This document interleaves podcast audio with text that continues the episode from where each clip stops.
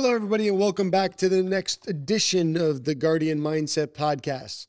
In this one, uh, a couple weeks ago, I set out a shout out to everybody and said, listen, if you had some ideas uh, or pros and cons about the show, feel free to reach out to us and let us know what you think.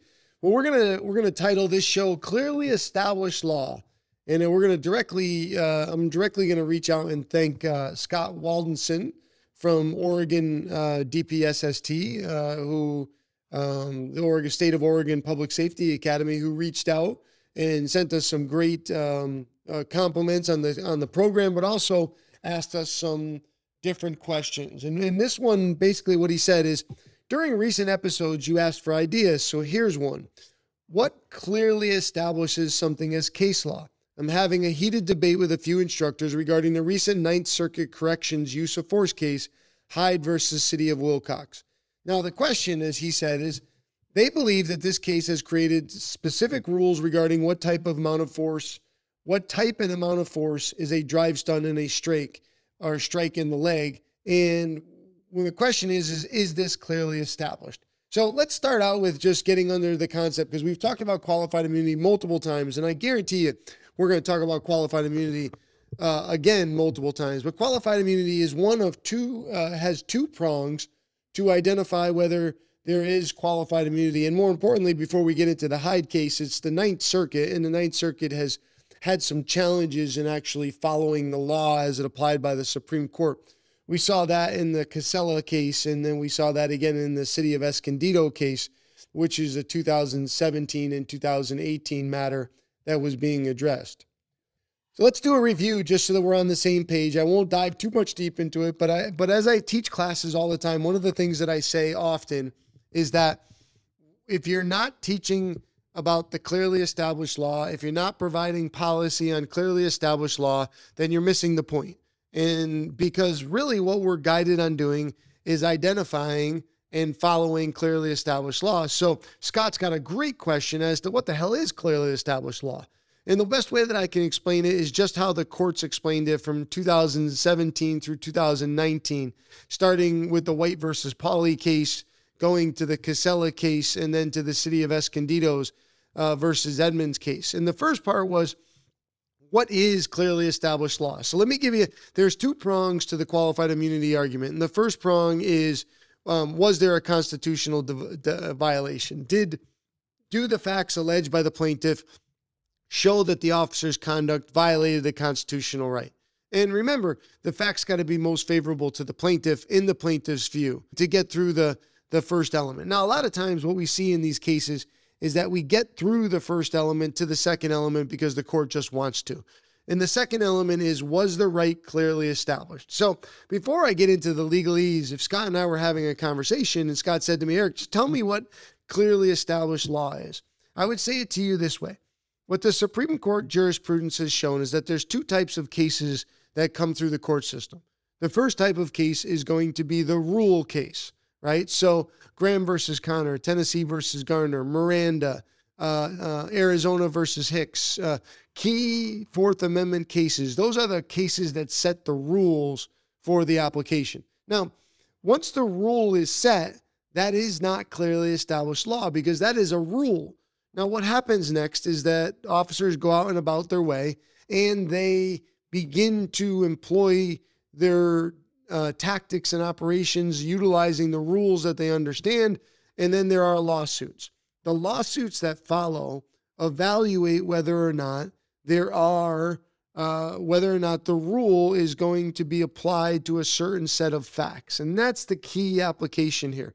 Clearly established law is law where the Court of Appeals or the Supreme Court has said, no, this is what we expect you to do in this situation. Now, as we've talked about multiple times before in the past, dealing with the use of electronic control weapon, that is a great example on the fact that, you know, electronic control weapons became operational in early 2000 2002 they were operational, but it wasn't until 2006 and 2007 where any of the most significant court cases came out that guided our use on on the issue of of um, what is clearly established law. Now, as we sit here today, specifically to your point, Scott, as to the use of a drive stun or a strike, one thing is very clear is that um, one thing that is very clear is that there are almost a thousand cases in the Court of Appeals system that have articulated many nuances specifically associated with use of electronic control weapon. Uh, what is active resistance, drive stun, when can you do this, when can you do that, those type of issues. And, and, and there's about a thousand cases. And if you go to uh, the website Americans for Effective Law Enforcement, um, A-E-L-E, Alpha Echo Lincoln Echo.org, there is actually a page that outlines all of the uh, electronic control weapon cases in the country so you can see how narrowly that is. So, but when we go to the when we go to the second element, uh, which I consider to be the most important element, the second element is was the right clearly established and how was that determined? Um, now, if you've heard any of my training over the last decade, I say it over and over again. We have a legal obligation to teach our officers what the courts have defined as clearly established law. And the second element is for me the most important element, and the element that Scott has brought up there. What is clearly established law? The second element is was the right clearly established and how was it determined? Now, as you know, if you heard any of my training over the last decade, I say it over and over again that we have a legal obligation to teach our officers what the courts has defined as clearly established law. No matter what the area, search and seizure, laws of arrest, First Amendment, Fourth Amendment, use of force, you name it, officers need to know clearly established law. There is jurisprudence or a history of law that clearly identifies what an officer should or should not do. And we have a legal obligation to ensure that officers have knowledge of that because the courts have said we don't want you to make the same bad decision again. And if you do, if we were deliberately indifferent in teaching you that clearly established law, and we are found that you have violated that, then there is no qualified immunity and you're on the hook because you should have known, could have known, did know, or you obviously clearly knew. The question is that $1,000 question. Would it be clear to a reasonable officer that his conduct was unlawful in the situation he confronted? Well, that makes up a majority of what we deal with in civil liability. Why do you think in civil liability that the court is going to look at policies, going to look at training, going to look at other incidents, internal affairs, in, uh, investigations, discipline? They want to see what your officers had the chance to learn. Uh, did they learn the law and are they following the law? The issue with clearly uh, clearly applicable law and the challenges that we see from clearly applicable law clearly come into play being with what have the courts said on the subject in, in, in its application. Okay, so on the issue of clearly established law, Scott here identifies a case, and the case that we'll talk about is Hyde versus the city of Willcox. It is an opinion that was released by the Ninth Circuit Court of Appeals on January 6, 2022. Now, the one thing we know for sure is that the, the Ninth Circuit Court of Appeals still hasn't clearly identified what is uh, clearly established law because they continue to push the envelope here. Let me give you a brief overview and I'll get into the detail. In this case, the Ninth Circuit Court of Appeal panel affirmed in part and reversed in part the district court's denial of a motion to dismiss a complaint brought pursuant to 42 U.S.C. Section 1983, alleging, among other things, that law enforcement officers used excessive force on pretrial detainee Luke Hyde when they applied physical force and a taser to subdue him and failed to provide him with medical adequate medical care. Um, Hyde stopped breathing 21 minutes after being put in a restraint chair, and despite efforts by the officers to resuscitate, him, he died five days later, and this lawsuit followed. So let's take a look at what occurred in this situation. Luke Ian Hyde's late night return home from a road trip was cut short by a traffic stop that ended tra- tragically in a detentional facility. Suffering from mental health issues and deprived of his medication for several hours, Hyde tried to flee and scuffle with several prison officers who used physical force and a taser to subdue him. So let's go right down to the background facts here. As I said, one night Hyde is driving home through the city of Willcox towards his parents' home in San Antonio. Around midnight, Willcox police detective Jay Valley pulled Hyde over and arrested him on suspicion of driving under the influence. Hyde arrived in booking at about 1:30 a.m., submitted for it to a blood draw. He tested negative for alcohol but positive for amphetamines a finding consistent with his Adderall prescription for his diagnosed attention deficit hyperactivity disorder. For the next five and a half hours, Hyde napped, ate, talked to officers on duty, and requested a phone to contact the lawyer. Hyde did not receive his prescription medication, and by 7:30 a.m. he appeared restless. Minutes later, he charged toward the door, fell to the floor, and injured his head. Deputy Robinson and Sergeant Prago opened Hyde's door, while Jordan Faulkner, a medic, waited in the booking area to examine Hyde's head wound. Hyde first emerged from his cell calmly, but then sprinted through the booking area into the female cell area while the officers unsuccessfully tried to tackle him. Hyde reached a dead end in the female cell area where he stood with his back against the wall, facing the deputies. At this point, two deputies deployed their taser at Hyde in a fast sequence three times. In the doorway of the booking area, a scuffle ensued. The deputies heaped onto Hyde and tried to handcuff him to the door handle. The lieutenant and sergeant then entered the fray. With Hyde lying on the ground, Robinson delivered 12, 11 closed fists, uh, peroneal strikes to Hyde's leg, while other officers fastened leg irons on him. The one of the deputies used his taser twice at Hyde's thigh for about five seconds each. At about 8:02 a.m., Hyde was dragged to his feet and collapsed to his knees as at least six officers lifted his body and his handcuffed Hyde back to, behind, behind his back. At 8:03 a.m., uh, they retrieved a restraint chair, and four officers hoisted Hyde's body into onto it, and his hands cuffed behind his back and his legs fastened with leg irons. About 8:05 a.m., uh, one of the deputies again used his taser on Hyde's thigh for about five seconds, while another deputy used her arms to force Hyde's head into a restraint hold as four officers fastened Hyde into a chair, and Hyde was fully restrained in the chair at 8:06 a.m. At 8:24 a.m., Hyde rolled his head back, gasped for air as four officers passed by him. Three, min- three minutes later, he stopped breathing. A minute later, he was found pulseless. They re- immediately removed him from the chair, tried to relieve him, and they were unable to relieve him. His cause of death included blunt force injuries, kidney damage caused by muscular breakdown, uh, a large heart, and coronary uh, atherosclerosis. A lawsuit was brought, and part of the lawsuit was brought dealt specifically with the issue of whether or not the was qualified immunity on a motion to dismiss for the deputies. The court case calls says the complaint plausibly alleges that two of the officers violated Hyde's clearly established constitutional rights. So the court goes through a methodical application, as methodical as the Ninth Circuit can, but it's methodical. To determine whether an officer enjoys qualified immunity, the court asks, in the order it chooses, whether the alleged misconduct violated a constitutional right, and two, whether the right was clearly established at the time of the alleged misconduct.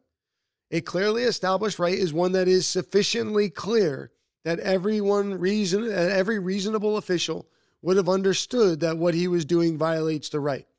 The plaintiffs must point out in prior case law that are must point out prior case law that articulates a constitutional rule specific enough to alert these deputies in this case that their particular conduct was unlawful. And and Scott, to your point, that is one of the key areas here is you're going to have to point to another case where the court said what they are doing or what they did do is unlawful on its face. So when they look at this is the issue, they break it down into a couple different parts in this complaint in this uh, holding. So let's start with the analysis of pretrial detention. In analysis of pretrial de- detention, they use the Supreme Court 2015 case Kingsley versus Hendrickson to look at whether the pretrial detention was objectively unreasonable. We know, based on the the the law of Graham versus Connor, the following considerations must bear on the reasonableness or unreasonableness of the force used the relationship between the need for the use of force and the amount of force used, the extent of the plaintiff's injury, any efforts made by the offer to temper the limit of the amount of force, the severity of the security problem at issue, the threat reasonably perceived by the officer, and whether the plaintiff was actively resisting. And those are they're going to uh, they are reviewing uh, the Kingsley decision in this application. So they break it down into a couple of subsets here. Let's go through the most important one. Uh, number one, Until Hyde was subdued or restrained, the force used by the officers was reasonable. The court says at the outside, officers handled the situation reasonably. After Hyde first violently injured himself in his cell, he ran free through booking area of the detention center despite three officers trying to contain him. Given the need to quell a potentially dangerous situation, the officers were justified using their tasers against Hyde. Um, so there is the the key question is was this a clearly established law? Was it a violation of clearly established law? The court said more importantly, the first application of the taser with Mr. Hyde running through the cell was reasonable and uh, and concluded that it was reasonable to use a taser to subdue and restrain a suspect who was unarmed and not suspected of serious offense.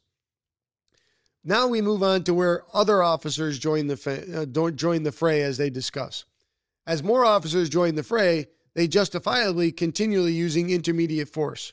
The taser and strikes on Hyde's leg because one, Hyde violently scuffled with the officers. Two, the officers had not yet restrained Hyde. And three, the officers were forced to make split second judgments in circumstances that were tense, uncertain, and ra- rapidly evolving. So while they call this the use of intermediate taser and strikes, like you've pointed out, Scott, in the application, uh, this is this is in the alternative where the court is saying their use is okay in this situation in in their analysis. The plaintiffs relied on a 2001 case, Dorler, Deorle versus Rutherford, uh, to argue that they must consider Hyde's mental health issues in assessing the officer's use of force. Uh, the court came back and said, uh, to the contrary, the complaint reflects that Hyde remained calm and cooperative for several hours. Once Hyde was restrained and subdued, the, the, the analysis changed, and officers were then alleged to have used excessive force. But the court came back and said, but the need for more force waned as circumstances changed. By 8:03 a.m., Hyde has his hands handcuffed behind his back and his legs shackled. Hyde appeared fatigued, remained on his knees, and seven officers surrounded him. Yet two minutes later, Proglo used his taser on Hyde's thigh for about five seconds, and Callahan used her arm to force Hyde's head into a restraint hold while he was then hit with another round of the taser. It is the need for force which is at the heart of the consideration of the Graham factors. Now, the one thing the court seems to focus on is at the time the second level of, of application occurred, was there uh, was Mr. was there need there? The defendants argue that continued force was justified because, according to their interpretation of the complaint, Hyde is never plausibly alleged to have ceased fleeing, resting, or fighting before being fully restrained at 8:06 a.m. Admittingly, the complaint confusingly does not state what has occurred between 8:03 and 8:06. Uh, the parties also inexplicably inexplicably did not include the jailhouse video in the in the record, so therefore, what happened between those times is not clear. Uh, the complaint, when read as a whole and in the plaintiff's favor, supports the claim that he was restrained but not resisting and posed no threat by 8:03 a.m. So the big issue that comes up part here is in part the, the complaint alleges in this case that several minutes before the final taser use, that Hyde had his hands handcuffed and feet shackled. He was too weak to stand and was surrounded by seven officers. Construing these facts in the plaintiff's favor, we conclude that Hyde was not fleeing and could no longer resist the officers. They also construe the statements by Hyde that he was fully restrained until 806 to mean that Hyde had not been fastened into a restrained chair and that we have never required that a suspect's every inch be immobilized before he is considered restrained for a reasonable force analysis. To the contrary, our cases routinely call suspects restrained after they have been handcuffed. Thus, the Ninth Circuit Court of Appeals says we conclude that viewing the complaint in the light most favorable to Hyde, uh, officers or deputies used excessive force after Hyde was restrained and apparently no longer resisting. That leads to Section 3, where the court says deputies violated clearly established law. Our cases clearly establish that the use of intermediate force, such as a head restraint or a taser, on a restrained or non resisting suspect is unreasonable. For example, we have held the use of a chokehold on a non resisting restrained person violates the Fourth Amendment's prohibition on the use of excessive force in the in the Tuuamalemalo case. We also relied on Drummond, in which we held that the officers used excessive force by pressing their weight on the suspect's neck and torso as he lay handcuffed on the ground. If thus should have been clear to the deputies that the use of a head restraint on Hyde was unreasonable when he had both his hands and feet shackled for two minutes and no longer could resist. Now, the key part that I want you to make here is that the court is specifically identifying things in which they have said in prior cases are unreasonable. So the, here, what we're talking about is the head restraint. The court has already called that unre- uh, unreasonable in the Drummond case. Therefore, it is clearly established law, and therefore, it will stand as clearly established law, law going forth. The court said the Ninth Circuit has found that the use of a taser excessive if the subject suspect does not pose an immediate threat. That is clearly established law. For example, in Mattos, the court held that it was unreasonable to use a taser on a suspect who committed a minor offense and did not present an immediate threat to the officers, even though she refused to exit the car. And they referred to Bryan versus McPherson, which is one of the earlier 2010 Ninth Circuit cases where the court said use of a taser unreasonable because the suspect committed a minor traffic violation and did not present an immediate threat. Here, the court said the officers should have been on notice that it was unreasonable to use the taser on Hyde, who was similarly not suspected of a serious crime, no longer threatened the officers after being restrained for two minutes, and was no longer capable of resisting in the final stages of the scuffle. Our cases make it clear that the officer must reassess use of force in an evolving situation as the circumstances change. For example, the Ninth Circuit said in Jones, we concluded that the officers were at first justified in using a taser on a suspect who had run away from a traffic stop, but neither threatened the officer nor committed a serious offense. But we held that by the time Jones was prone and surrounded by multiple officers, there would have been no continuing justification for the use of intermediate force.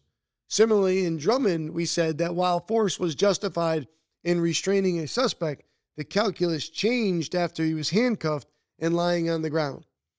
The court clarifies this by saying, to be clear, we are generally loath to second guess law enforcement officers' actions in dangerous situations by analyzing each act without looking at the entire event and considering the officer's mindset amid the uncertainty and chaos. We could we should not scrutinize any officer's every minor move in a frantic and chaotic situation as if we were examining the the Zapruder film in slow motion. But here, the officers had two minutes to realize that Hyde, who was handcuffed, shackled, and exhausted, could no longer resist and did not pose a threat. It is clearly established that the officers cannot use intermediate force when the suspect is restrained, has stopped resisting, and does not pose a threat. These two officers thus cannot shield themselves by invoking qualified immunity. We affirm this aspect of the district court's ruling. So, to get back to your question, Scott, and the analysis as you brought forward was where you said, I'm having a heated debate with a few instructors regarding a recent Ninth Circuit corrections case. They believe that this case creates specific, specific rules regarding what type and amount of force is a drive stun or a strike. I do not believe that the court in the case, to answer your question, deals with the specifics of identifying the type of force a drive stun or a strike is. And drive stun has already been identified in prior cases in the Ninth Circuit as intermediate, but and there has been some. Uh, there is a Ninth Circuit Court of Appeals case on the use of the uh, the stick on striking, which could be applied. But really, the purpose of this case, the way I read this case through, is that the clearly established law was that they could not use a intermediate level of force, whatever that may be, or a level of force, once the subject was reasonably restrained, and that they allowed the officers qualified immunity for the force that was used prior to the restraint, but they did not allow the officers qualified immunity in the in the force that was used once the subject was reasonably restrained. And remember, that's important part here is the court said we're not going to require you to be locked down in a five point harness chair. to be reasonably restrained. Most of the time in our application, just putting handcuffs on an individual could lead to the point that you were reasonably restrained. So, Scott, I thank you for that question. I thank you for that information. I hope that puts some guidance on what you sent forward and hope you that makes everything clear as mud for you as we move forward. But clearly established law is court of appeals or higher cases that have identified when, where, and how we can use force. And more specifically, let's remember the Lombardo case in the Supreme Court, where the need for the use of force must be in direct relationship to the amount of force used in its application. I thank you for that. And I'll, with that, I'll end. Help those who need your help, protect those who need your protection, and most importantly, keep yourself and others safe. Thank you.